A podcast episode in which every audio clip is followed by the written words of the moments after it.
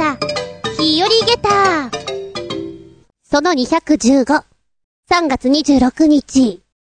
土曜日のレッスンの後半戦。ん？ちょっと声がおかしいかな？と思って日曜日。おはようございます。こんな声になってしまいました。もう全然ね、声帯が腫れないっていうのかな。声がピーンと飛んでいかない。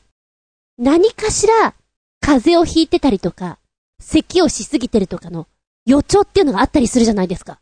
本当にね、あれちょっと変かなって一瞬思ったぐらいなんですよ。なんだろう、ちょっと引っかかるような出にくい感じっていうのが。もう、びっくりたまげったよね。何この症状。もう日常生活だけだったら別に声が出なかろうがなんだろうが別に構わないんだけど、一週間後に司会をやらなきゃいけないと。司会の人が喋れないと話にならないじゃない？ねえ、あの、声出ないんですみませんみたいな、そんな優しいことはないので、何としてでもそこまでには声を出さなきゃいけない。でもね、あれは風邪をひいた時だったかなはじめが。で、ちょっと無理をしすぎてしまって、やっぱり声を潰してしまって、耳鼻科に行って、もう喋ってはいけませんと言われ。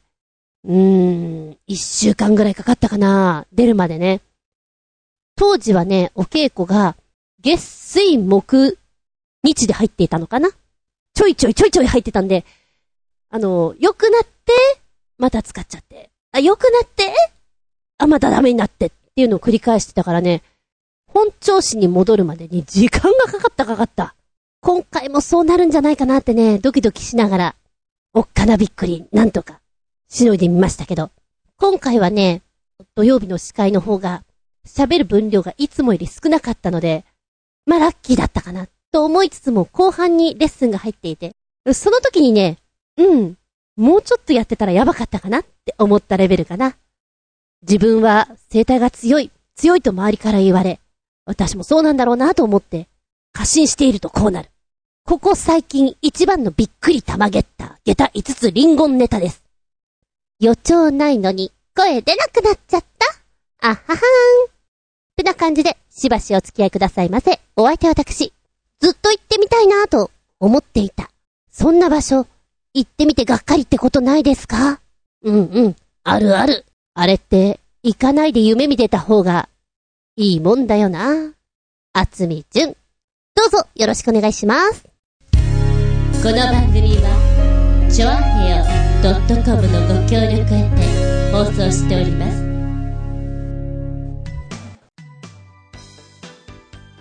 それはそれは、古くて、昔ながらのカプセルホテルが赤羽にあるんです。そう、私は、板橋区に住んでいたんですけれども、ずっと、カプセルホテルって泊まってみたいな、楽しそうだな、あの缶オケみたいな、こう、なんていうの？わさっとした感じが楽しいなと思ってたの。よくほら、外国のお客様も言うじゃない？日本のカプセルホテル泊まってみたいよって。だから、行ってみると、実は日本人より外国人のお客様が多かったりするなんていうのを聞きます。うーん、泊まってみたいなってこう、調べるとさ、カプセルホテルってやっぱり男性専用にできている。女性専用フロアがあるっていうところは本当に少なくて、今はそれでもね、増えてきたかな。ちょうど見ていた時に、女性専用フロアがあるのが赤羽にあるんですけれども、そうね、私板橋区なんでほんと隣の区なんですよ。バイクで10、10分とか、15分とか、超近いところにありまして、そこに泊まるのはどうですかみたいなね、気持ちになるじゃないですか。もうちょっと離れた場所で泊まるんだったら、ねえ、みたいな。まあ、今、引っ越しをしまして随分こう、東京から離れましたので、いいかなと思って、よく見るクーポンサイトに、超安いのが出てたんですよ。1600円。破格だよ、これは。新宿とかだと、4、5千円します。で、ビジネスホテルとかでも、4、5千円だったりするので、あの、同じ値段だったら、まあ、普通にホテルさんの方がいいんじゃないっていう印象を受けるじゃない？本当にね、カプセルホテルに、こう、関われない感じだったんだけども、今、住まいが千葉県になりまして、まあ、こう、太平洋が近いっていうんですかね。うん。旅先、観光地にいるもんですから、東京での仕事が朝一であったりとか、あとは、こう、終電に間に合わないような時間帯まで何か立て込んでたりする場合なんかに利用すると、ああ、便利だなと思って見ていたわけなんだけれども、この赤羽のカプセルホテル、女性専用フロアがあるんだけれどね、びっくりたまげったのは、お風呂もあるんですよ。お風呂はね、男性の方は、例えば露天風呂があったりとか、サウナがあったりとかって充実してるんですけど、女性の方は大体はシャワーだね。えー、浴槽があるってすごくねーと思って。1600円だし。いいじゃない？新宿のカプセルホテルには、昨年泊まってみたんです。さあ、老舗の赤羽のカプセルホテルとはどんな感じかな？ワクワクしながら行きました。ちなみに新宿のは4000ぐらいだったな。うん。で、えーと、赤羽に行きまして、どの辺かな？わからない。ぐるぐる回った。わからない。イメージのカプセルホテルとはちょっと違うのか？まさか？ここ？これは、これは難易度が高いぞ。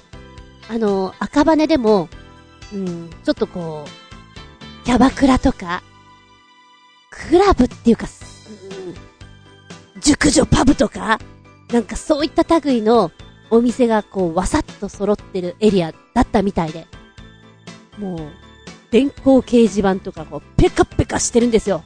新宿泊まった時もね、あれは歌舞伎町だったんで、あのー、やたらと外国の方が呼び込みでいるような、入りやすいか入りづらいかって言ったら入りにくい。が、それを上回ってきます。建物の入り口、まずは呼び込みのおっちゃんたちが複数名いらっしゃって。で、地下1階が多分熟女系のパブなのかなで、エレベーターなしで2階が、なんだろう、会員制の、やっぱお姉ちゃんが集うような場所だと思うの。で、カプセルホテルはその上なんですよ。エレベーターないから、もう当たり前だけどそこ行って階段登らなきゃいけないじゃないですか。そこに入るのは勇気いるよ。暗っぽい入り口で、なんか、かすかに、匂いが臭い。申し訳ない、これは臭いんだな。入りづらい。この、このビルは入りづらいぞトントントンと階段上がっていくと、ちょうど2階から出てこられたお客様ですかね。鉢合わせまして、なんか気まずそうで、すいません、私も気まずいですと思いながら、ここ臭いですねって思いながら、すれ違って私は3階に、お客様は1階にお帰りになられたようですけれども、3階に上がると、うーん、なんだろうな、昔のお風呂屋さんのような佇まいっていうのかな。ガラガラガラって引き戸で開けるような印象ですかね。で、こう、履物をここに脱ぎなされみたいな感じであって、女性用はここだから。でもね、あの、靴の、靴入れがすごく狭いんですよ。私、ブーツ履いていて、ショートブーツなんだけど、入らねえと思って。女性はブーツ多いよ、ヒール入らないよ、これと思いながらね。まずそこで、おいおいってツッコミを入れたくなる。んでね、ものすごいレトロな感じのフロントでございます。おっちゃんたちがいっぱいいて、ほん、本当にレベル高いなと思った、ここは。すごいぞ、このレベル具合は。で、こう、タバコの匂いがすごくて、なんだろうな、競馬とかパチンコとか、すごく好きなおっちゃんたちが集ってますって感じ。で、フロントでチェックインするんだけれども、あんまりやっぱり説明がなくてね、ここからが女性フロアです、みたいな。はいはい。えーっと、お部屋なんですけれども、上と下どっちがいいですか？もうどっちでもいいですと思いながらね。じゃあ、ここで。ま、行きました場所にね、カラカラって開けると、もうそこからすでに、タバコ草？あ、喫煙ルーム？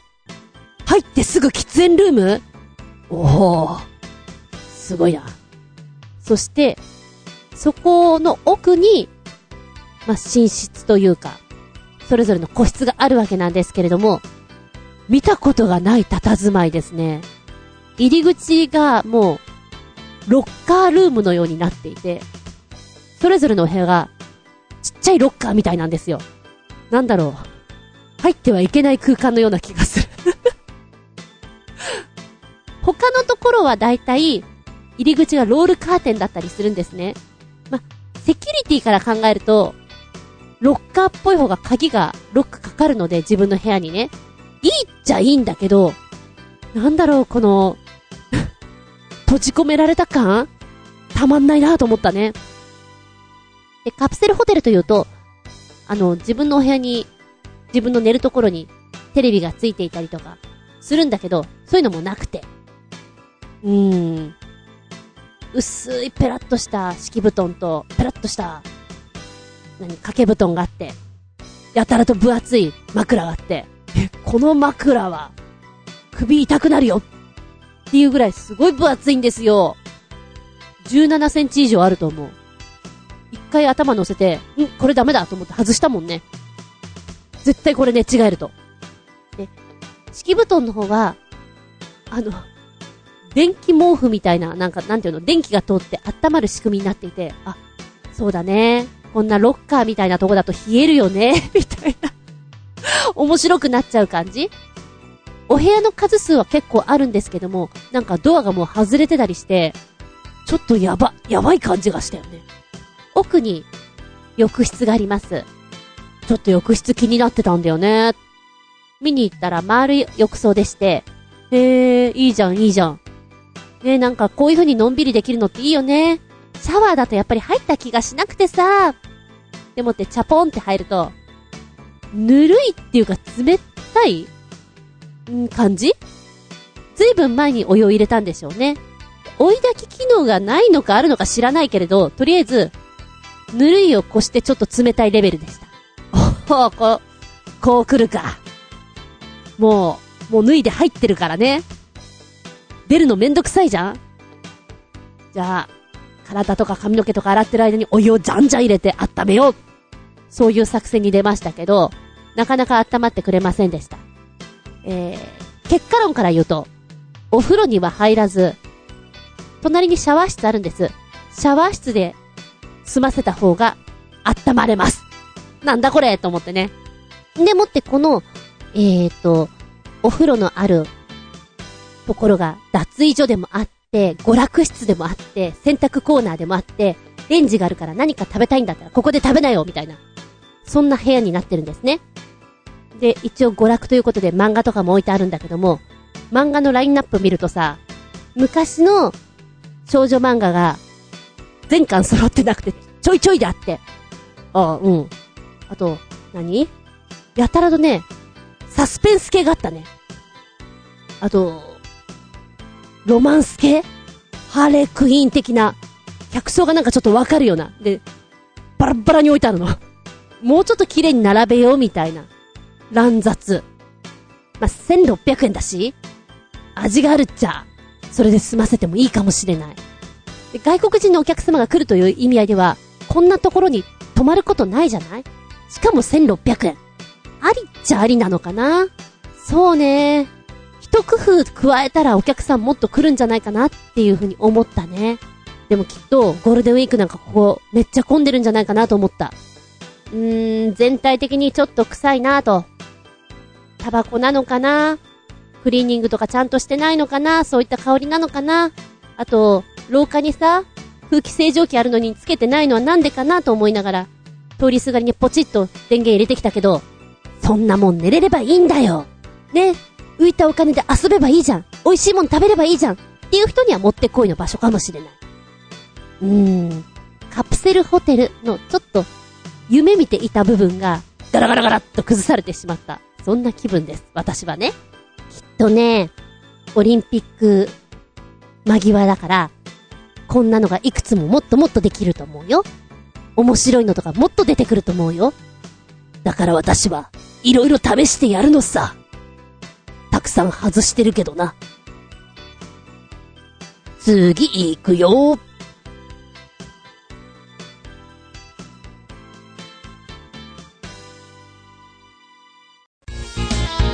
メッセージタイム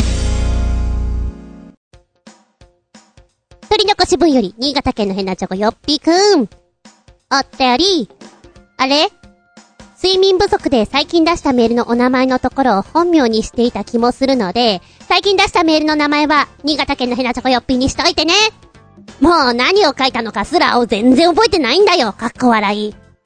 最近は寝ると、ひどい悪夢を見るので、限界まで起きてるんだよね。さすがに48時間は無理だが、30時間ぐらいなら起きていられるわ。ふらふらにはなるな。そして寝ても3時間ぐらいで目が覚めるから、起床後はパソコンの画面を何時間も死んだ目をして見ているな。かわいそうなやつ。かっこ笑い。はぁだからなの？すごい時間に、メールホーム入りました。ピロリンって来たのは、そういうことなのねあの時間に起きてる人は私の周りにはいないので、超びっくりたまげった。ひどい悪夢か。最近お疲れ、ストレスたっぷりなんですな。私も、割と、ここのところあまり夢見が良くなくて。今までは体が疲れているからもう夢を見ることがなく、そのままぐーっと寝てしまうんだけど、なんかこう、もやもやがあるんだろうね。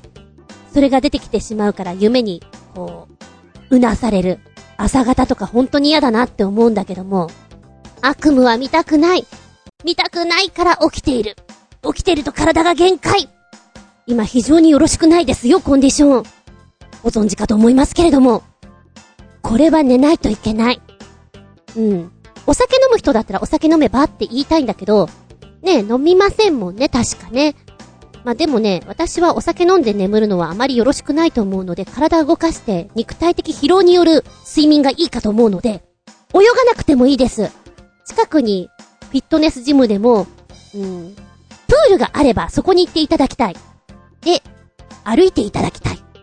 やはり水の中の負荷っていうのはすごく体疲れるので、うん。行って、本当に25メータープールをこう、往復するぐらいでも、いつもと違うことをやってるので、結構眠れると思うんだよね。体疲れさせよう。じゃないと倒れちゃうからね。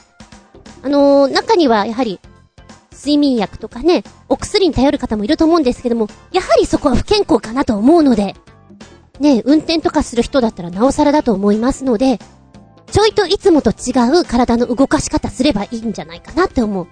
うーんとね、恥ずかしいとか、そういうのをもう全く忘れて、好きなグループ、まあアイドルちゃんの振り付け一曲をまるっと覚える。それを3曲踊る。一人でな。何やってんだろうそういう疑問を持っちゃいけない。何やってるか？それは体を疲れさせるために動いてるのだよ。以前、もうどのぐらい前 ?10 年とかじゃ聞かないかなビリーズブートキャンプとか流行ったじゃん？あれとかと同じ要領で、もう目的は体を疲れさせる。ただそれだけのため。いいじゃないですか。好きなアイドルの振りを。ね。ちょっとやってみるのは。上手下手関係ない。とりあえずやってみる。嫌な夢を見ないで、すっきりと、寝たいですもんね。あとね、まあ、簡単に疲れさせるという意味合いでは、いつもの声の倍を出す。自分の中の音量ゲージをマックスに。こんにちは。お疲れ様です。こんにちはお疲れ様ですぐらいな。今晴れたかな？マイクの前だとわかんないかも。お前うるせえよって言われるかもしれない。だが気にするな。疲れるためだ。エネルギーを使うためだ。そう思ってみるといいかもよ。そのうち周りから暑苦しい。そう言われてしまうかもしれんがな。じゃあまあもう一つ来てるやつね。新潟県のヘナチョコヨッピーくんから。お便り。人それぞれなので、被りたきゃ被りゃいいんですがね。ず、ず、ずんこは自分の可愛がってるお猫様とそっくりなお面被りたいかな僕ちゃんも可愛がっていた犬も猫もいたけど、そっくりのお面というか、そっくりの被り物を身につけたいとは思わないな。なんにも楽しいと思わないし、そんな発想は浮かばないよ。パープリン野郎は喜んで被りたいんだろうな、きっと。ということで、リンクをポチッと押すと、タイトル超リアルペットの顔に変身できるオーダーメイドマスクマイファミリーうん。うん。あの、好きな人は好きだねっていう。はい。おー、画像が出てくる。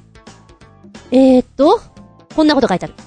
愛病や愛犬など、可愛いペットの顔に変身できるオーダーメイドマスク、マイファミリーが、もう売られてるんだ、これ。2月23日って書いてあるから。この製品はですな、毛の流れや髭の曲がり具合など動物の風貌を超リアルに表現しております。そして人間の頭にすっぽり被れるサイズのマスクなんですよ。まるでテレビ番組の企画で見かける衣装のような出来栄えですが、それもそのはず、14年のキャリアを持つ特殊造形作家が制作しているプロダクトで、ペットの柄や特徴をはじめ、シワや紐の一本一本にまでこだわっているペットそっくりマスクを作ってくれる完全オーダーメイド型のサービスなんです。今回はサンプルとして、ベンガル猫をモデルとマスクの制作工程を鑑定品をイメージ公開してますよということなんです。で、この後にね、お写真が出ていて、モデルはこんな子ですよと。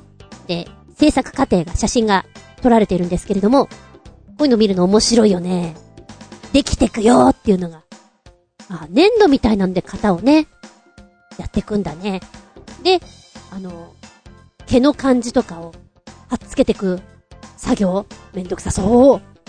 そして塗装し、写真を見ながら、同じような柄、細かいところまで再現する。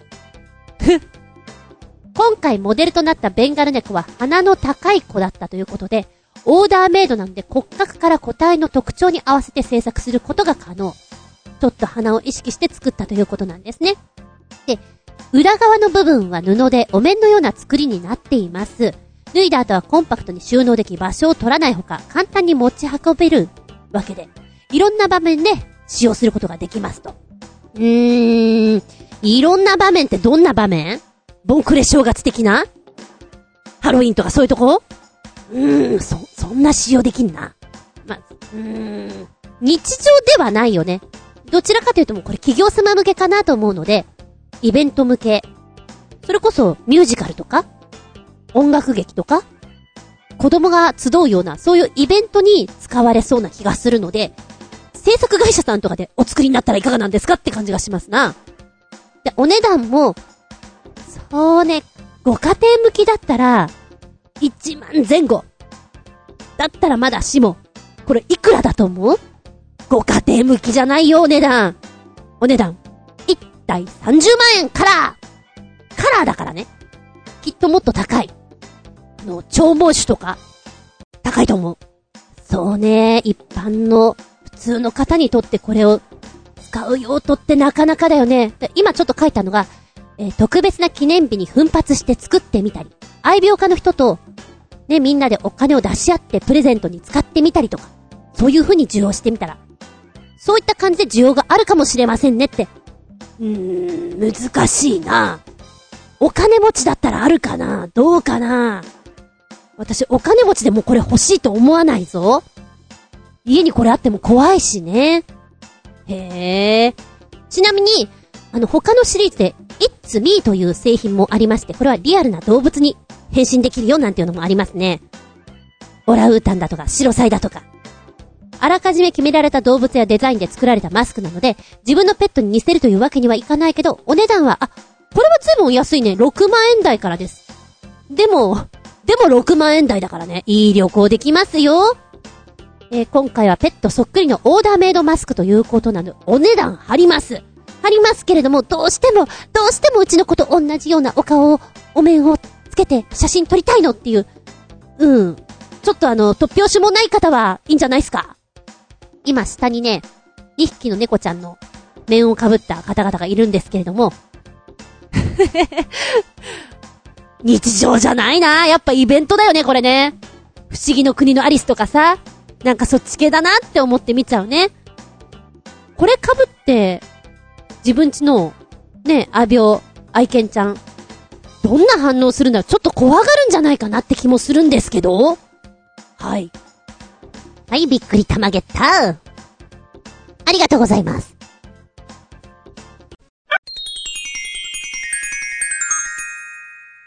シスピンアウトタイム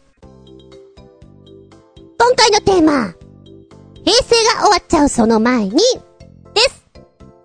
平成は、4月末で終わっちゃいますよね。あと何日だって感じだと思うんだけれども、ちなみに、平成の由来は、中国の歴史書である四季の中から内平外政、処刑の中から地平転生からで、内外天地ともに平和が達成されるという意味がもともと。内平外政とは、うちの中が平和になって、世の中もよく収まったという意味ということなんです。そういう思いを込めての平成、ちゅうことですな。平成が終わっちゃうその前に何かをしなければ、と思ってる方も多いようです。ゴールがもう見えてるじゃないですか。だからそこに向かっての自分の目標を到達に向けて、みたいな。ネット検索で平成最後とかやると、いろんなワードが出てくるじゃない？今ザクッと見ていて、多いなと思ったのが、やはり、手近なこのゴールに向けて、ダイエットするぞと。痩せる。あとは、自分の体だけではなくて、部屋をダイエット。そう、断捨離、お片付け。こちら頑張るぞという方も多いですね。新潟県のヘナチョコヨッピーくんの、平成が終わっちゃうその前に、そんなの無理やりこじつけて言ってりゃいいのさ。おいどんはこの前、メインの東芝のデスクトップパソコンがお釈迦になっちまったので、平成が終わっちゃう前に新しい代わりのメインにするパソコン購入して、お財布の中はすっからかんになっちまっただよ。かっこ、涙。確か、NEC PC DA770GAR で、 LAVIE Desk All-in-one だったと思うけど、売れ残りなんて、かなり安くしてもらったよ。かっこ笑い。これで新元号になってもバッチグーさってな具合でございますよ。バッチグー。昭和感たっぷりでいいね、バッチグーさ。え、売れ残りってことは、こう、金額出てるじゃないですか。もうちょっと勉強してもらえないですか？的なことを、言う感じ？私ね、あんまりそれ言ったことないんだよね。でもあれ言わないと損らしいよね。あの魔法の言葉は、いくら勉強してくれますか？とか。ねえ。いいなパソコンかパソコンってお乳やっぱりワクワクするよね。この、まだ何もこう設定がされてない状態ってさ、高いお買い物になったかもしれないけど、パソコンとかってやっぱね、なんだろう、安いもので済ませると、ああ、もうちょっとここかけとけばよかったなとか、後で後悔することがあるから、そこはズバッとザバッと選んどくといいよね、やっぱ。私ね、あの今この収録に使ってるノートパソコンなんですけれども、怪獣先生に一緒に買いに行ってもらって、で、私の希望として、外でも動画を見る可能性もあるし、CD とか聞きたいから、外付けではなく、元々としてこう CD がね、CD ロムが、DVD とかが見れるような状態のものがいいですと、伝えたんです。で、あと、マイクが外付けでできること。そしたらね 中古のノートパソコンなんですけども、薄いのはやっぱりなくて、まあ内臓だからしょうがないなと思いながらも、この子を持ち運ぶことが多いんですが、重いな、畜生って いつも思ってます。で、結果論として、えー、動画は基本的に、携帯で見ることの方が多く、こいつを使ってないな。音楽も、いや CD 入れることはあるけれども、SD カードとか USB でよかったよな思っていて、うん。薄いノートパソコン欲しいなって。ま、今まで家を出てバイクに乗って現場降りてっていうことが多かったんで持ち運ぶことがほとんどなかったんですよ。歩いているっていう状態が。今それが多々ありまして、畜生重いなって本当に思ってる。後悔。いいもの買えばよかったな。何か節目でそういうのちゃんと買っとくと、ああ、あの時に買ったんだよなってパッと思い出せていいよね。ありがとうございます。さっきネットで見ていたら、私、平成が終わっちゃうその前に、高いバッグ買いたいの、50万円ぐらいの。安いんじゃなくて高いのって書いてある人がいて、ああ、一生もんのバッグとか欲しいんだ。もう全然そんなのどうでもいいや。あの、1980円ぐらいのダメになったらまた次買えばいいやぐらいで全然いいや、おばちゃんは。もうそう思っちゃってるからさ。感覚の違いって面白いよね。子供の頃はね、お札、効果っていうのが、なんかすごく特別なものに思えて、記念効果とかいいなと思っていた。でも今、平成最後だから、平成31年度に作られた硬貨お札、どうしても手にしたい。使わないで記念にしたい。っていう思いは全くないかな。つまらない人間だな、私は。まあ、終わるものは終わるから、ぐらいな感覚でしょうか、今はね。うーん、平成が終わっちゃうその前に、まあ、平成を代表するような曲とかっていっぱいあるじゃないですか。今、歌番組とかでもさ、特集組まれてたりしますけれども、テレビってなんかね、めんどくさいんだよね、見てるのが。だから、ラジオとかの特集がすごく私は嬉しいです。平成が終わっちゃうその前に、聞いとけこれとか、特集組んだランキングとか、やってたらやっぱり聞いちゃうな。でそういうのとかを、ざっとこう、CD とかに上げてくれたり、それこそ Amazon Music とかで特集組んでくれたら、ずっと聞いてるな、きっと。それこそ昔、昔、大昔？私が小学校、中学校の頃ですか。カセットテープというのを使っていた時なんかは、きっと、その時に言語が終わるよって言われたら、そんな感覚なかったけどね、昔のその昭和が終わる時だけど、平成最後の純子ベストアルバムみたいなのをカセットテープ A 面 B 面で入れてたと思う。あれはあれでね、作ってる作業は楽しいんだよ。今の子たちは知らないでしょカセットテープに、こう自分のフェイバレットソングを入れるっていうのが。あのー、音楽番組とかラジオから流れてくるのを、録音するので、家族には、シ今から撮るからね音出さないでね静粛にみたいなことを宣言してから録音ボタンを押すということをやってました。懐かしい。あの、当時は昭和だったから、歌謡曲、まあ、J-POP だよね。J-POP とアニメソングが好きだったので、好きなアニメソングと、その2本はね、よく作ってたよ。ドラゴンボールとか入れてたよ。懐かしいな。あのカセットテープはいい味出してた。うん、それを考えると平成の家電とかってお利口さんすぎて、突っ込みどころがちょっと甘いから、面白みに欠けるよね。もし芸人に例えるとしたら。平成が終わっちゃうその前に、あえて、フェイバレットソングをカセットテープで作るのもありかもしれない。ああ、皆さんは機材ないか。うち、あるよ。綺麗には撮れないけどね。じゃあもう一丁、新潟県のひなちょこよっぴくんメッセージ。平成が終わっちゃうその前に、僕ちゃんにとって平成は最低だったから、さっさと終わればいいんだよ。未練など全くございませんことよ。うん。ございませんことよ。奥様的なね、喋り口調で。そうね。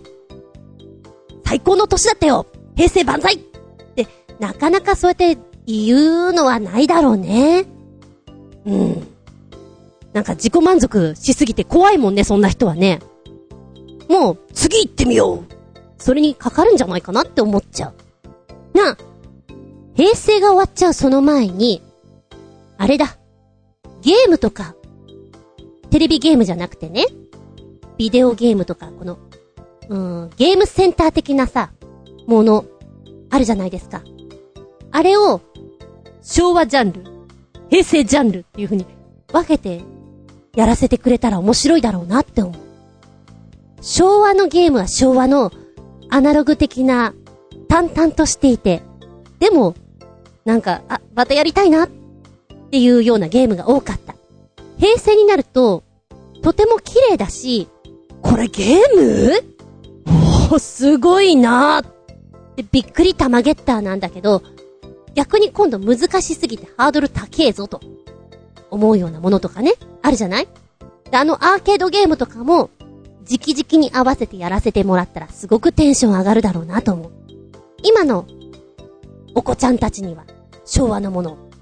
そして、昔のゲームを楽しんだ大人たちには今のゲームをやってみたらこの感覚のね、ズレみたいなのを楽しめるんじゃないかな、みたいな。平成が終わっちゃうその前にゲーセンに行ってみようか。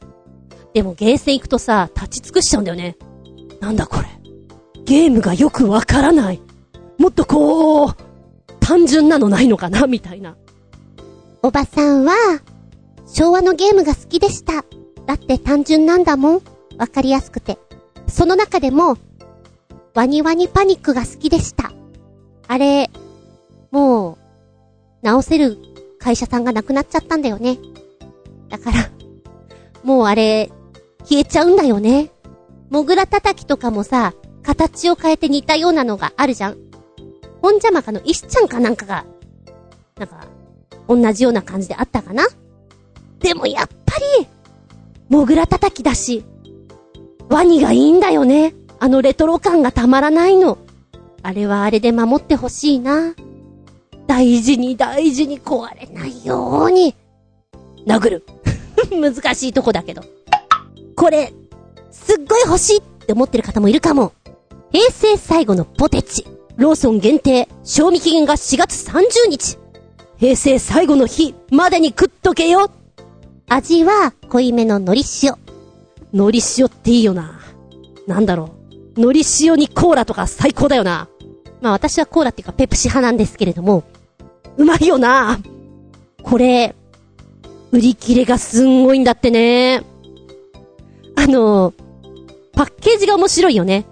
平成に起こったことがこう、書かれていて、例えば2000円札、ゆとり教育、ありがとう平成。メイド喫茶。メイド喫茶もそうか、平成って感じか。あー、なるほど。消費税3%から5%、8%へ。なんか、たくさん書いてあって、これを見てるだけでも面白いな。うーん。平成を振り返る言葉がデザインされてるという、この、ポテトチップス。お値段は165円。なかなかこの企画が面白いよねって言ってネットでも話題になってたんだ。知らなかったよ、私。ローソンあんまり行かないんだよね。で、あの、こちらなんだけども、初めてのお祝い事として迎える言語の変更に対して普段から身近な存在であるポテトチップスでもなんかできないかなと企画したところ、買い物をしてる際に手に取った商品がたまたま自分の誕生日だとか記念日になるような日だったら、なんかちょっと特別感あって嬉しいよねと。そこで、平成最後というこの記念すべき日をね、あえて商品に使ってみたということなんですよ。うーん。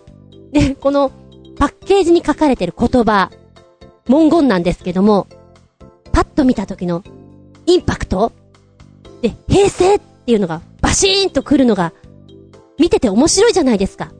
で、それを出したっていうのがすごくいいよね。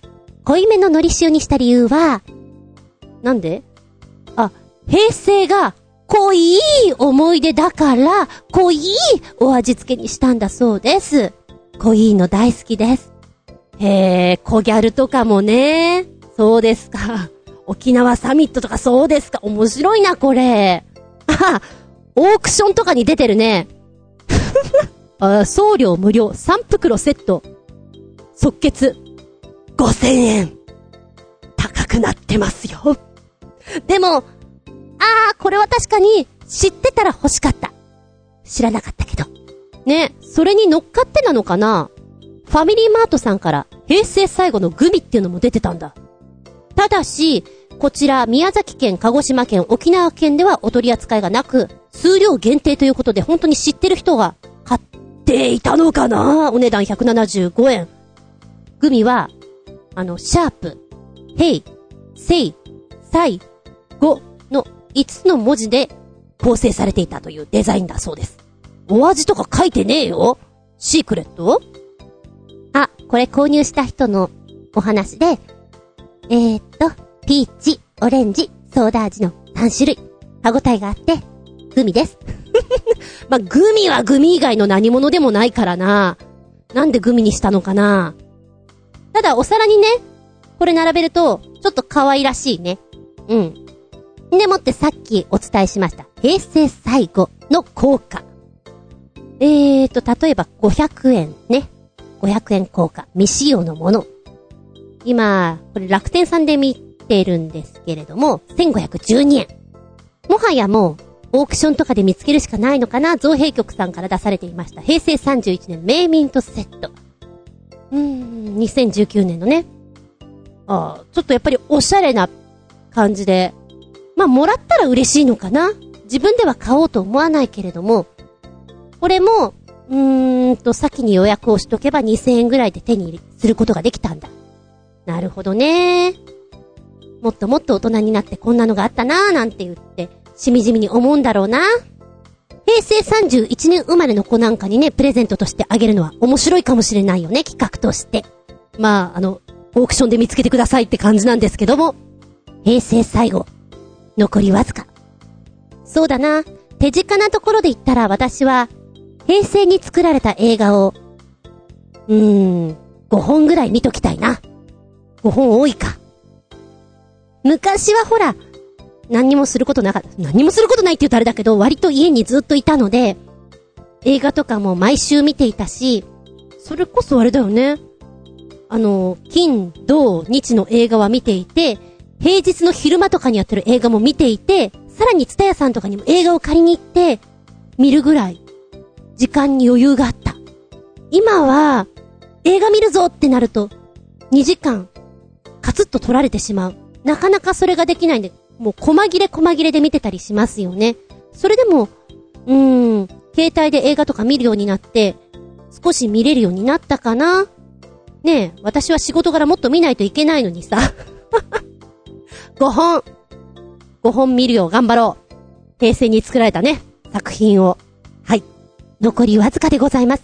皆さんは、平成が終わっちゃうその前に、何やっときたいですか？ってな感じでお話しさせていただきました。メッセージ、ありがとうございます元気でソング、やる気でソング。新潟県のヘナチョコヨッピーくんからお便り。女性ヘビーメタルバンド、ラブバイツのご紹介。やっぱりツインギターはいいなミーヤはキーボードも弾けるのが強みでもある。あれれ？たくさんミュージックビデオあったのになくなっちまったなまあ、適当に見繕っておくか。多分女性バンドとしての演奏力はダントツのナンバーワンである。うん。3曲つけていただきました。1曲目、Rising。そして2曲目が、Don't Buy the Dust。3つ目のリンクはポチッと押すとですね、えー、昨年、パリで行われましたライブバージョンということです。1曲目は Rising が入ってまして、2曲目が The, The Hammer of Lash という曲が入っています。うーんとね、1曲目が好きだな、Rising。いきなりこう、景色というのかななんかあの、東映さんとかがさ、海ザッパーンの映画のスタートの仕方するじゃない？あれの海外バージョンみたいな。断崖絶壁。そして、引きで見せる壮大な広がりを持った景色。うーんとね、印象としては進撃の巨人のテーマソングとかで使われそうなテンポが良くて、そして、なんだろうな、メロディーにさ、ドラマ性があるなっていう曲。全部歌詞が英語なんで、フィーリングで、かっこいいなすげえなんか、飛べそうな気がするよっていうような曲です。戦ってそうな曲だよな。歌詞が全然違うかもしんないよ。気分が高揚してくる曲です。で、2曲目のね、なんだろう、この動画の作り方がさ、オフィスなんだよね。で、あのー、メガネをかけた OL ちゃんが、ちょっとドジなのかな上司から怒られていて、みたいな。俺、なんかさっきと作りが全く、なんか全然違うんだけど。っていう風に聞いてると、うん、今度はね、現代をイメージしましたね。なんか、OL ちゃんがさ、ダメな自分に対して、うーってなってんだけど、こう、両手をこう、握りしめて、うーってこう、悔しいのかな？なんかそういうワンシーンがあって、元気づけるような感じもするのね。だから私の勝手なイメージでは、うーんと、あれだな。大きな夢を持った高校生たちが、いろんな挫折を繰り返しながらも、夢に向かい、立ち向かっていく、ような、アニメだとか映画だとか、そんなのイメージしましたね。で、三つ目につけてくれている、この、パリのライブバージョン、2018年11月20日って、そんな前じゃないよね。で、皆さん白いお衣装でさ、ふわっとしていて、なんか、綺麗なお姉さんたち。まあ、下手したらアイドルちゃんにも見えますよ。その人たちのパフォーマンス本当にパワフルで、すげえなって思っちゃう。で、ライジングの、この、入りがさ、かっこいいのよつかみオッケーなのよいいじゃない、いいじゃない。日本のお姉ちゃんたち素敵じゃない。これでもう、パリッコたちは掴まれましたよ。で、えー、2曲目の The Hammer of Rush。こちら、あの曲入って、なんだろうな、ヘッドバンキング的なものから入るんですよ。そうすると、やっぱりお客さんたちも一緒にこう、頭フリフリし始めちゃって、一体感が あって、曲はね、えこれなん、なんだろうな。ちょっとよくわかんないな。ものすごいテンポが速いので、この頭振ってるうちにわけがわかんなくなって一体感が生まれる曲です。うーん、多分これはライブバージョンだから、ちょっと音が飛びすぎちゃって聞きにくいんだけど、ちゃんとした音源で聞いたらまた違うんじゃないかなと思う。早すぎておばちゃんちょっとついていけないかな。まあ、強いて言うんだったらあれですな。オートレース。うーん。まあ、航空系でもいいかな。スピードを重視とした何か作品に音として使いたいなっていう感じがします。でもなんか、このパワーはどっから来るんだろうっていうのを感じましたね。なんだろう、運転しながら聴いてると、ついついこうアクセルグググッと踏みたくなっちゃうような曲です。綺麗で、可愛くて、で、演奏抜群っていうのは、すごい宝だなって思いますね。なんだろう、ベビーメタルさんたちもさ、すごく可愛らしい女の子ちゃんたちじゃない？なんか、いいね。頑張ってるねって感じで。外国人受けもとてもいいと思いましたよ。ありがとうございます。本日お届け、5人の女性から構成されているグループです。みんなきれい。ありがとうございます。元気でソング、やる気でソング。新潟県のヘナチョコヨッピーくんからお便り。女性ヘビーメタルバンド、ラブバイツのご紹介。やっぱりツインギターはいいなぁ。ミーヤはキーボードも弾けるのが強みでもある。あれれ？たくさんミュージックビデオあったのになくなっちまったなまあ、適当に見繕っておくか。多分女性バンドとしての演奏力はダントツのナンバーワンである。うん。3曲つけていただきました。1曲目、Rising。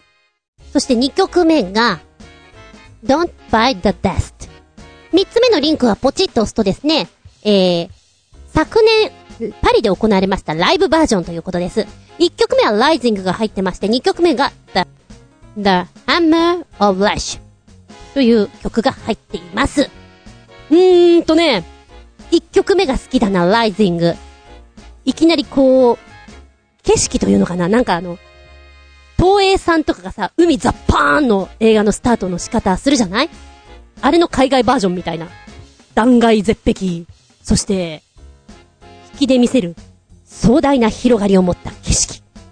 うーんとね、印象としては進撃の巨人のテーマソングとかで使われそうなテンポが良くて、そして、なんだろうな、メロディーにさ、ドラマ性があるなっていう曲。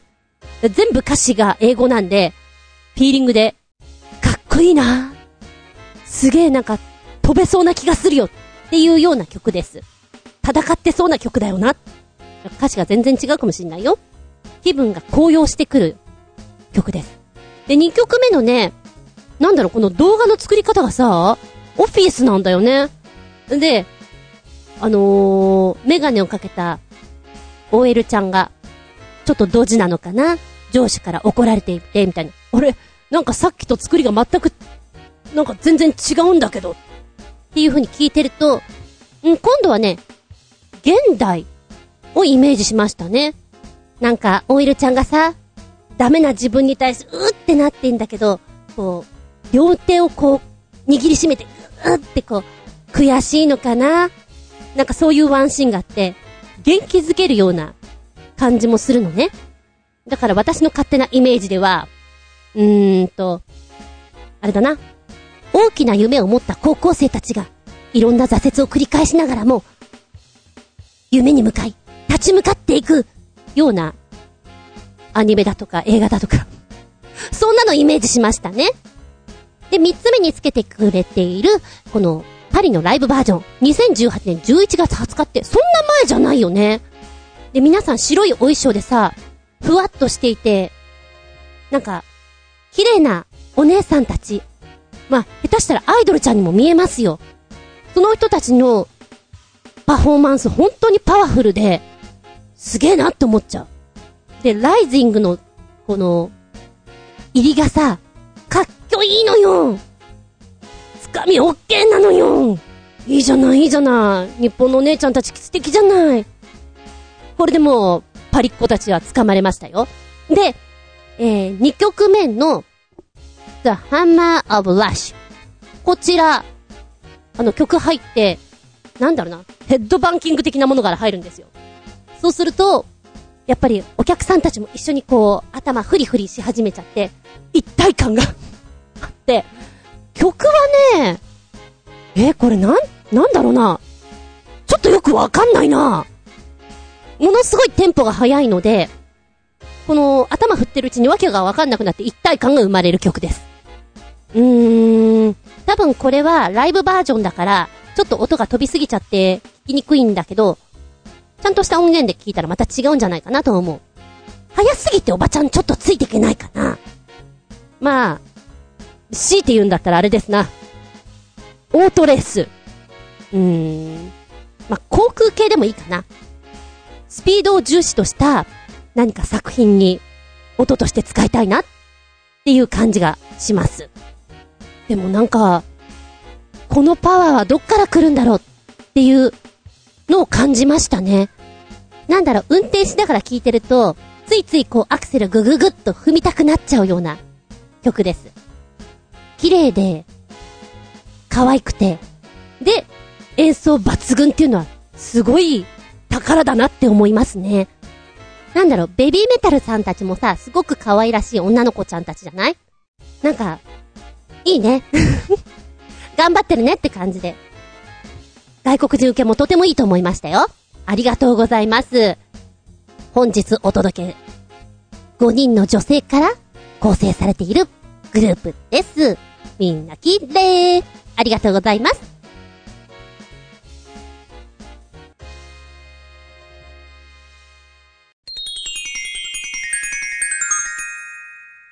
シッピンアウトタイムダブルテーマ新番組そんな時期です。ラジオとか聞いてると、番組の最後に重要なお知らせがありますとか言ってたりする。サクッと聞くと、この番組あと2回で終了です、みたいなね。もう昔はさ、こう、アニメ、すんごい好きで見ていたんだけれども、終わっちゃうよとか、ものすごいショックで、その番組ロスになってたよね。なってたなってた懐かしい。さあ、新番組。あなたは何を期待してますか？どれを見ようと思っていますか？チェックは欠かさないでしていますか？おいらは昔はね、テレビ番組雑誌見るのがすんごい好きだった。だから、何やるぞっていうのを全部情報として先に知っていたんだけど、今はほら、テレビでもう番組表が見れるじゃないですか。だから、あえて、先にもうチェックするっていうことがなくなっちゃって、ああ、もうやってたのか畜生見逃したっていうのがすごく多い。新番組ダブルテーマでいただいております。新潟県のひなちょこよっぴくん。あっしは、新しい深夜アニメはほとんど見ないけど、一応漏れなく全部録画保存することにしてまんがな。かっこ、漏れなく全部録画するってのが重要。笑い、かっこ閉じ。たとえクソアニメだろうと全部撮って、パソコンの外付けハードディスクの中にじゃんじゃん保存しておくだけ。役には立たないけど、保存するのが趣味なんだから楽しんでますよ。あの、新潟県のひなちょこよっぴくんは、あっしはとか、僕ちゃんはとか、おいどんはとか、なになになになに毎回変えるようにちょっと意識してんの？面白いよね。次何来るかなっていうのが面白いよね。狙ってんだろうなと思って、楽しませてくれてありがとう。保存するのが趣味。あーなんかちょっとそれわかるわ。録画して満足満足。で、あの、後ほど、面白いよって話聞いてから、探しちゃうとかね。な、一時その深夜アニメを撮っていて、もう、容量がいっぱいになっちゃったから消しちゃったんですよ。その、消した後に、あれ面白いらしいよってネットで話題になっていて、消しちゃったよもうみたいなのが結構ある。バカだからね、あの、お金払って、ツタヤさんとかで借りたりなんかして。あったのに。あったのに消しちゃった自分。でも全部取っとけばそれがないからいいよね。もう最近の新アニメは、そんな外れないんじゃないですか？どうなんでしょう一時なんか、どれ見ても同じだなっていうのが多かったような印象だけど。うーん、新番組、まあ、4月からやるやつで、あ、これ見ときたいなって今思ってるのは、えー、ワンパンマン。ちょっと楽しかったんで、第2期のワンパンマンやりますね。それからミックス。昔のタッチを知ってるとやっぱり、ミックスどうなるかなって思っちゃう。で、昔の作品で、やはり、繋がってるものだと登場人物がね、今だったらっていう風に出てくるじゃない？それがどうなってるのかが見たくてしょうがない。タッチなぁ。なんか、あんま好きじゃなかったんだけども、毎年、夏とか、春とか、長期休みにはテレビでやっていて、何度も見てるとなんか好きになってしまうっていうね。そうね、今、あ、セブンシーズとかもやるんだ。うーん。本屋さんとかで見かけてね、ああ、これかっていうのが、なるんだね。これ、あの、初日の日を書いといてくれないと私きっとまた忘れちゃって、あーってなるんだな。あ、なんかこれ面白そう。鬼滅の刃っての。舞台は大正日本。墨を売る心優しき少年、墨次郎の日常は、家族を鬼に皆殺しにされたことで一変した。唯一生き残った凶暴な鬼に変異した妹を元に戻すため、また家族を殺した鬼を撃つため二人は旅立つ。はーん。ちょっと重そうな作品だけど面白そう。そうね、アニメはこのぐらいかな。ドラマね。ドラマも、今ザクッと、あ、これやるのかって見ていて、うん。これは見たいと思う。古田新太さんの、俺のスカート、どこ行った？これちょっと楽しそう。4月20日か。日テレ系なんだね。うーん。あの、古田さん演じるのは、ゲイで女装家の52歳男性、原田信夫と あのー、古田新太さんの独特な雰囲気が好きです。昔はね、なんでしょう、世紀末みたいなあの、髪型やっていて、俺、ハゲるんじゃねえかなって心配されていたという時代もありますけども、独特ですよね。うん。で、あのー、今回はゲイで女装家という役柄で、お先生なんだ痛快学園エンターテイメントって書いてあるよ。え、そういうこと？おお、そうだそうだ。あの、ごく普通の高校に、国語の教師として赴任する。その姿で生徒を驚かせるなんて書いてあるよ。楽しそう。そして、あ、これね。これは見たい。かけ狂いのシーズン2がやります。漫画でアニメで見て、ああ、面白いなと思ったのね。癖がなかなかあるんですけれども、ドラマ化した時にどこまでできるかなと思ったら割と再現率が高くて面白かったんですよ。で、これを4月2日から深夜にやります。うちの猫が暴れている。まあいいや。あの、もうギャンブルが好きで好きでたまらないっていうこの空間が、駆け引きがどんでん返しが面白いです。アニメ色がすごく強いので、キャラクターも濃いんですよ。でもそれよく表現してるなと思いますよ。やってて楽しいだろうなって。そして、ああ、きっとこれはドタバタなんだろうな。やじきた元祖、東海道中膝栗家。なんかあのー、社会科国語なんかあの辺で習ったよね？十編者一句による東海道中膝栗家。なかなかの漢字がいっぱいでさ、こうテストで書きたくないなって思いながら、どうか選択問題で出てほしいと思うようなものだったんですけども、この、やじきたのお話が、えーと、BS テレ東さんですね。やるんだ。今、時代劇ってお金かかるし、視聴者離れちゃってるし、作るっていうのが難しいんだけれども、そこをあえて作ってきてる。まあ、いいんじゃないかなと思う。うん。和田正人が元役者のお調子者北さん。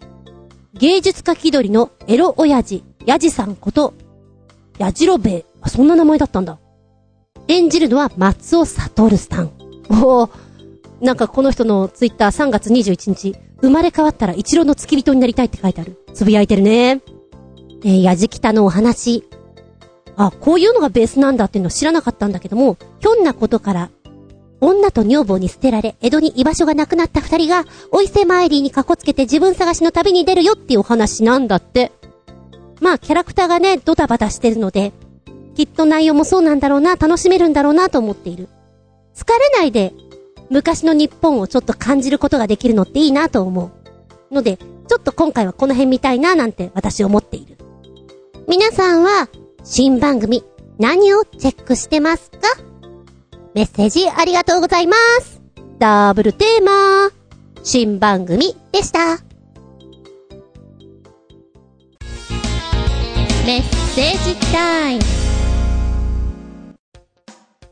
そしてもう一丁、新潟県のヘナチョコよっぴーくん。お便り、くだらねー日本初のうんこ博物館だってさ。こんなのできたって、お堅いテレビやラジオの番組じゃ紹介してくれないでしょうし、紹介してほしくねえよ。僕ちゃんはこう見えて、うんことかの下ネタは大嫌いなんだよ。って。あのー、韓国でしたよね。こんなのがすごく多かったの。ねえねえ。ああ、そうですか。え、作っちゃったの？はい、ポチッと押します。はい、来た。タイトル横浜駅直結の新感覚アミューズメント空間うんこミュージアム横浜体験レポ。横浜なの？どうした横浜？何があった？あ。このうんこミュージアムの、何？ポスターなんですけど、まるでソフトクリームのような、ね？カラフルな感じで、ずいぶんデフォルメした感じで作られてるじゃないですか。ポップな感じ？2019年3月15日金曜日にオープンいたしました横浜駅南東口通路から直通のエンターテイメント施設遊びる。こちらは遊べる体験型コンテンツを提供する。今回は遊べるオープン当日にスタートする世界初のアミューズメント空間。うんこをテーマにしたうんこミュージアム横浜。え、行っちゃったよという体験レポに基づくお話です。まず最初にうんこミュージアムを楽しむためのポイントは、それは、恥ずかしがってはダメだよ。このミュージアムはうんこを、ただ見るだけではなく、触って、叫んで、戯れて、そして撮影もできる体験型展示ということを頭に入れといてね。それでは、体験レポートをお伝えしよう。まずは、タッフさんにですね、うんこの叫び方を含めたミュージアムの楽しみ方のレクチャーを受けます。マイうんこメーカー。ここは入場前に自分のうんこを生み出すというもので6色のカラフルな便器が並ぶスペースでお好みの便器を選び思いっきり踏ん張ると便器の中にはうんこが誕生自分が生み出したうんこを棒に刺しあられちゃんかこのあられちゃんのようなスタイルで相棒にうんこを刺してミュージアムを巡るというちなみにうんこの色はランダムで何色のうんこが出てくるかはその時のお楽しみ。その後すぐにやってくるのは、巨大な噴火山。噴火山の噴はカタカナの噴な。うんこボルケーノ。ここで何が噴火されるのかがお楽しみだよと。あー、なるほど。これが飛び出してくるのかな。ああ、ちびっこはこれ、楽しいわ。写真も撮っちゃうわ。動画でな、しかも。そうだな。今のこの、ちょっとレポを見る限りでは、非常にインスタ映えするような写真がガンガン撮れるんですよ。だから、女子中高生だね。受けるのは。マジ受けるとか言ってバンバン写真撮って、お友達と笑いながらアップするみたいなことができるので、女の子に非常に受ける。で、デートでもまあ受けるんじゃないかなって気がするので、中高生ドンピシャだな。うん。全体的にポップな感じのこのうんこちゃん。カラフルでさ、電飾なんかもすごくいい感じ。ものによってはなんかマシュマロのような作りだったりするから、写真撮ったら結構可愛らしいんだよね。で、ピンクのお部屋に、何これ、うんこケーキみたいな？ものとか、あいあい傘があって、その下には便器があってとか、面白い作りなの。なので、非常にいい記念になるんじゃないかなっていう、このお写真タイムですね。続いてのエリアが、え、なにこれ？ウンタラクティブエリア。ここでは全力で、うんこーと叫び、特大なうんこを作るうんこシャウト。それからカラフルな逃げるうんこたちを追いかけ、うんこを踏んづけて遊ぶという、ホップ、ステップ、ジャンプなんかがある。中毒性の高いクソゲーが楽しめるクソゲーコーナーなどで遊べるよと。これ企画がすごく楽しそうだね。こんなのどうでしょう？うん、いいね。うんこって叫ぶかみたいな。あのー、ここに遊びに行ったら、とりあえず嫌なことをすべて忘れて、気分すっきりして帰ってきそうな感じがするね。みんな笑顔で帰りそうな気がする。で、中でもこの、うんこシャウト。特大なうんこを作るコツは、大きな声、そして声をしっかり長ーく伸ばすこと。最大のうんこスカイツリー級を目指しまして、うんこ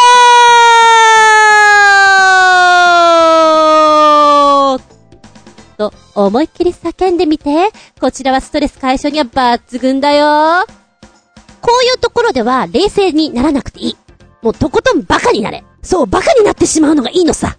おバカなゲームで遊んだ後は、ウンテリジェンスエリア。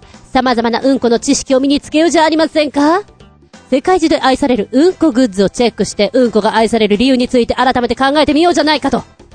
んでもって、えー、その後にかけ、みんなのうんこでは真っ白な便器をキャンパスに見立て、思い思いのうんこを描こうじゃないか。ブリブリギャラリーなんかがあって、なんだか楽しみながら遊べちゃうよっていうコーナーだね。へいへい、どうだいうんこを堪能したかい？さあ、この堪能たっぷりのところ、お土産が欲しくなるだろう？思い出グッズだよこの、うーんこミュージアムを、たっぷり楽しんだ人、そんな人は欲しくなっちゃうんだよね。トートバッグだとか、T シャツだとか、付箋とかステッカーとか、思い思いのものがさ、買えばいいじゃない？いろんなもの用意してるよ。ほら、もらった人も笑顔になっちゃうね。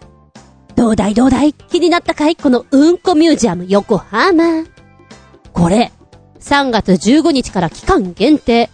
7月15日までの4ヶ月間しかやっていない。へえ、そうなの？夏休みはやってないんだよ。もう終わっちゃうんだよ。行くなら今のうちだよ。話題になってから行くとめっちゃ混んでいい写真も撮れないじゃん話題になる前に行くのがおすすめ。ほら、ゴールデンウィークのちょいと前に行ってみたらどうだい？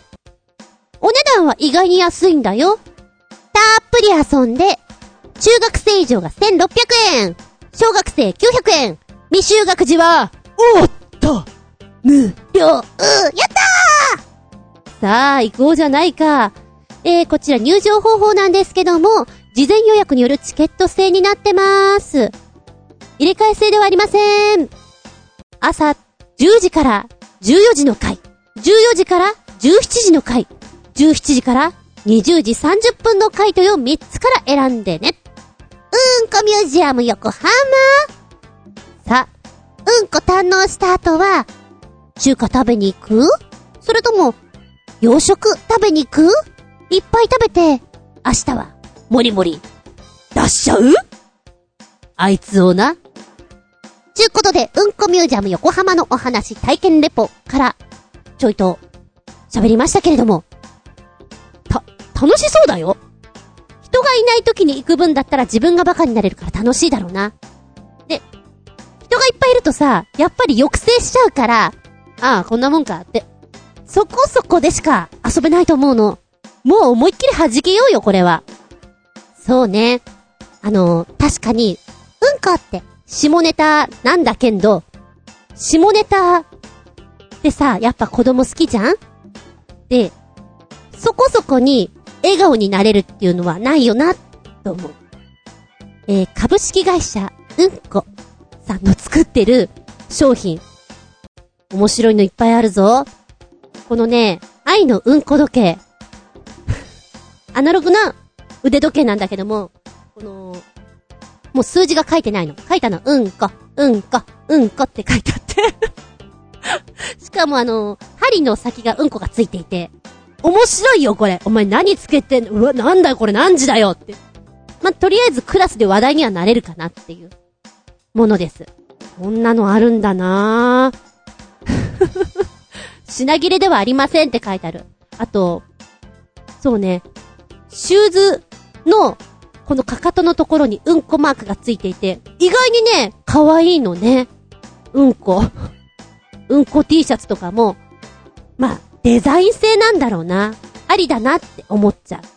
こういうの着て、うんこミュージアムに行ったら、さらに話題が集まっていいんじゃないですか？すごいな、このうんこグッズはいっぱいあるな。ハンカチからリストバンドから、グローブ、帽子、全身固められるね。おー。うんこネックレス。うんこピアス。ちょっとこれ高そう。うんこスケルトンネックレス。でもソールドアウト入ってるよ。面白い。日本のうんこってこういうソフトクリームの上みたいな、ねえデフォルメして書かれてるじゃない？海外ものはどうなんだろうね。うん。知らないけど。いや、あのー、テンション上がった。気分盛り上げた。私？ちょっと行ってみたいかもよ。面白いネタをありがとう。そうそう。今もう春休み入ってるんだもんね。行ってみたらどうですか？皆さん。期間限定だから。メッセージありがとうございます。では皆さん。さん、はい。で、あの言葉で締めましょう。さん、はい。うんこ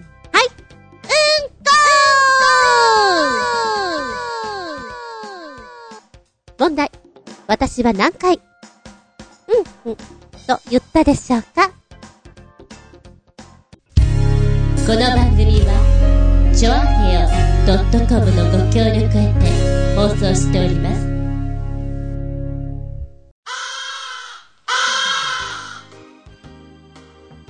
はい、終わりになってきました。長々とお付き合いありがとうございます。次回は4月9日。おーっともう4月だぜ。始業式も始まってるぜ。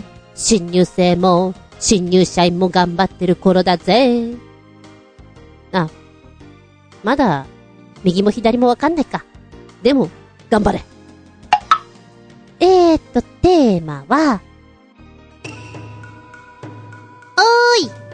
見えはるくーん。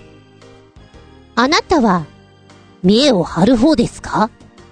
元々の意味は、外見を飾って自分をよく見せようとするなんてことだと思うんだけれども、ちょっとだけ背伸びして、ちょっと無理して、いつもの自分ではない自分を装っちゃう、みたいなそうだな、割とありがちなのは、女子。女子はね、女同士だと本当によく食うし、話題もすごい。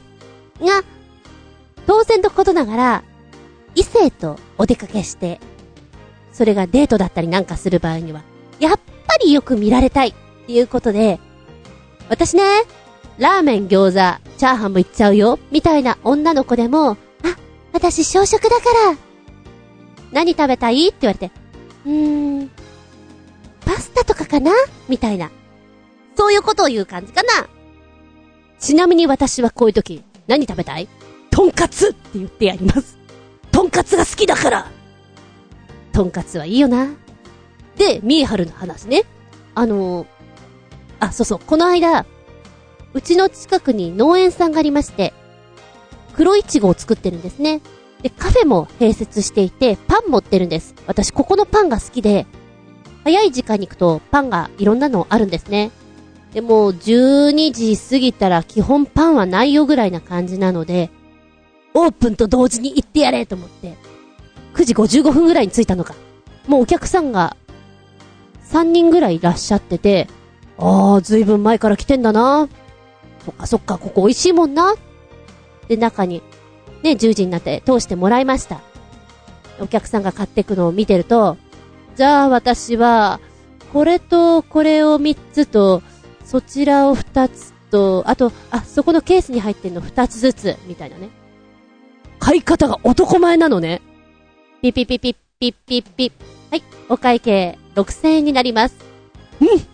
今そんなん買ったでもう次のおじちゃんが、そうだな、じゃあ今日はこれを、あ、これとこれどっちが甘い？ああ、そうそう。じゃあこれとこれと、これとこれと。箱で買ってるのね。ぬぬ。私、いちごは好きだけど、パンを買いに来ただけで、それとそれ多分400円ぐらいでいいか、え？ー、おじさんもなんか随分、7、8千買ってんの。え？ー、ちょっとここ農園だし、いちご買っとかないとなんか、なんか、かっこ悪い？かっこ悪いよ、私。なんかそんな気分になっちゃってさ。じゃあ、えー、しかもここ黒いちごの農園さんだから、とちおとめとか、ねえそういうのよりは、やっぱり黒いちご買うべきかなと思って、値段パッと見たら、黒いちご680円だったかな？私ね、いちご好きだけども、自分で買うんだとしたら、まあ300円ぐらいの、400円ぐらいの、ギリギリよ。随分お高いと思って。でもまあ、うん。い、いっか。たまにはいっか。すみません、じゃあ、このパンと、えーと、じゃあ、そこのイチゴもお願いします。言ったら、あ、はい。って言って、黒イチゴ出してくれたんですね。あ、別にそこに置いたのでいいなと思ったら、トーンって、新しいの出してくれて、えーと、値段が1000いくらで、え ?1000 いくらで。何？値段が違うパッと見たら、黒いちごの、大きい粒のと小さい粒のがあって、私、小さい粒の方を言ったつもりなんだけど、大きい粒の方を選んでくれてね。あ、うん。より美味しくてよりいいもの出してくれたんだ。うん。あり、あり、ありがためは、いやいや、ありがとうそうそうそうそう、このイチゴが食べたかったんだよと思ってね もう絶対買わないよこういうの。超贅沢と思いながら買ってやりました。いいですとは言えなかった。高いからいいですって言えないよ、あの場所だと。見え張っちゃった。そんな見え張るくんないですか？ちなみに、見え張るというと、私世代の人は、金ちゃんの、あっちの見え張るくん浮かぶんじゃないかなと思います。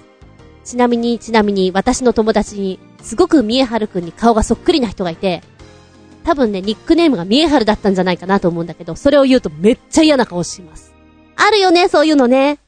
芸能人誰々に似てるよねっていうのが、良かれと思って言ってるんだけど、本人すごく気にして嫌だったりするの。私も今までいくつかある。えーって思った。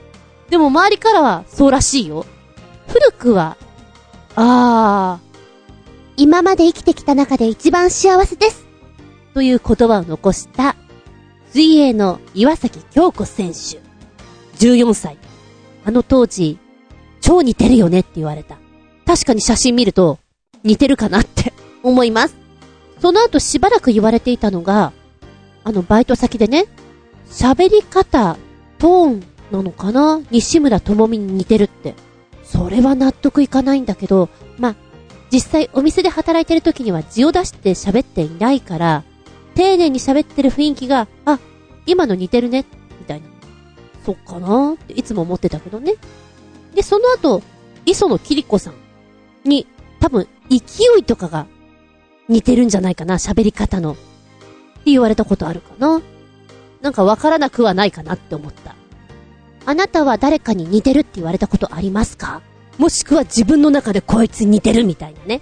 こう自分の中で思ってるイメージとのギャップっていうのは意外に面白かったりしますよね。一瞬なんでこんな話してたんだったかなと思ったら、ミエハルつながりか。そうかそうか。そうそう、テーマは、おい、ミエハルくんだよ。あの、クリソスな話じゃないから。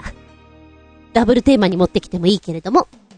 あってな感じで、えー、次回は、4月9日、日付が変わるその頃に、か変わったその頃に、またお聞きいただけたらと思います。ここまでのお相手は私。強風で、そう、あれは春一番か。バイクが倒れて、マフラーカバーが割れちゃったよ、パッキン。悲しい。厚み純でした。見舞い、聞く舞い、話すまい。ずんこの話も、もうおしまい。バイバイキーン。この質問、子供たちにしたら、結構面白かったよのお話。先日オーディションシミュレーションがありまして、そちらに関わってきたんですけれども、えー、お子さん方がね、下は2歳から。2歳からっていうのよくわかんないよね。2歳からやらせるのどうかなとも思うんだけど、中学校3年生までを対象にして、オーディション、シミュレーション、実際現場ではこんなこと聞かれるよとか、あの、ピリッとした感じのことをやってきたわけなんですけれども、入れ替えの時間があるからだいたい55分ぐらいで、すべての課題を見て質疑応答して、コメントを出して、みたいなことをやるわけなんだけれども、そうね、意外にトントントントン過ぎてしまうと、やることがなくなってしまって、質疑応答タイムが多くなったりします。その時に、子供たちにこの質問をすると面白いよっていう風に教えてくれた先生がいてね。あなたがお金持ちになったなーって思う金額を教えてください。これはね、突拍子もない質問だなと思うんだけど、個性が出て面白いね。まず、未就学児。年中長はね、金額がわからない子もいるね。ポカーンとしてたりします。なかなか難しい質問なんだろうなって。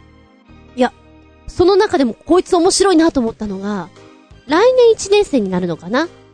将来何になりたいのって言ったら、僕は政治家になりますって言ってた。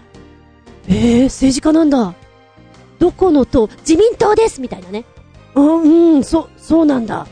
その子はね、いくらにな、あと、いくら、えっ、ー、と、お金持ちになったなと思う金額いくらかって言ったら、10万円って言ってました。10万円か。うーん。君は ?10 億。おー。君は ?1 億。おー。割とね、年長さんとかは、億を超えてくる。100億とかね。1、2年生になったらね、もうちょっと金額が上がったりしてね。あ、宝くじとかの CM を見てるからなのかな。それで金額をなんとなく、このぐらいが高いっていうのが分かってるのかな、みたいなことを言ってて、面白いなと思ったね。9億9000万がお金持ち。なんでそんな半端なのみたいなさ。で、これがちょっとだけ年齢を上げてくるとまた面白いんだよって言われて、私はその時にいなかったんですけど、3、4年クラスのシミュレーションの時に、4年生の男の子が同じ質問をした時に答えたのが、僕がお金持ちだと思うのは、金額ではなくて、海外に3つぐらい別荘があって、夏休みとか春休みとか長いお休みにそういうところに遊びに行って、あとプールとかあって、プライベートジェットがあって、で、あの外国語も2つとか3つとか喋ることができるような、そんな人がお金持ちなんだと思います、みたいな。そういうことを言った子がいるんだって。うわ、よく知ってるなと思って、プライベートジェット知ってるんだ、みたいなね。そうそう、確かにお金持ちって、ねえ、別荘いくつもも、うん、君よく知ってるなとりあえずその子に会ったら褒めてやりたいよね。君は面白いって。とりあえずバラエティ行こうかみたいなね。で、同じ質問を中学生にしました。しかもね、私が受け持ってるクラスの子たちにしました。金額いくらになるか。1億、はい、出ました。億です。3000万。うん。1000万、え ?500 万。なんだなんだ。ずいぶん、ずいぶん下がってきたな。うん。10万。うーん。まあね。10万とかあったらなんかお金持ちになった気するよね。うん。そうか。やはりね、年齢が上がってくると、現実が分かってくるみたいで、実際自分が本当に持っていたらという風に、あの、感じるようで、値段がぐぐぐっと下がってくるのが面白いなと思いましたね。あなただったらなんて答えるよ。意外にさ、大人になってこの質問されたらちょっとこっぱずかしい感じもするよね。大層な金額言うのも、うん、夢物語？小さい金額もなんかこう、おいおい、それでいいのかよって感じになっちゃいそうだしさ。いや、でもね、ちょっとちびっこにあったらこのお話してみてくださいよ。面白いよ。ただ、完全に初対面にすると、おかしなおじさんやおばさんになっちゃうから気をつけないとね。うん。あなたが、お金持ちになったな、と思う金額、いくら？教えて？ねえ、教えて？上手に聞いてね。ちびっこの素直な反応に、ブラボー。でも、答えが、笑い転げ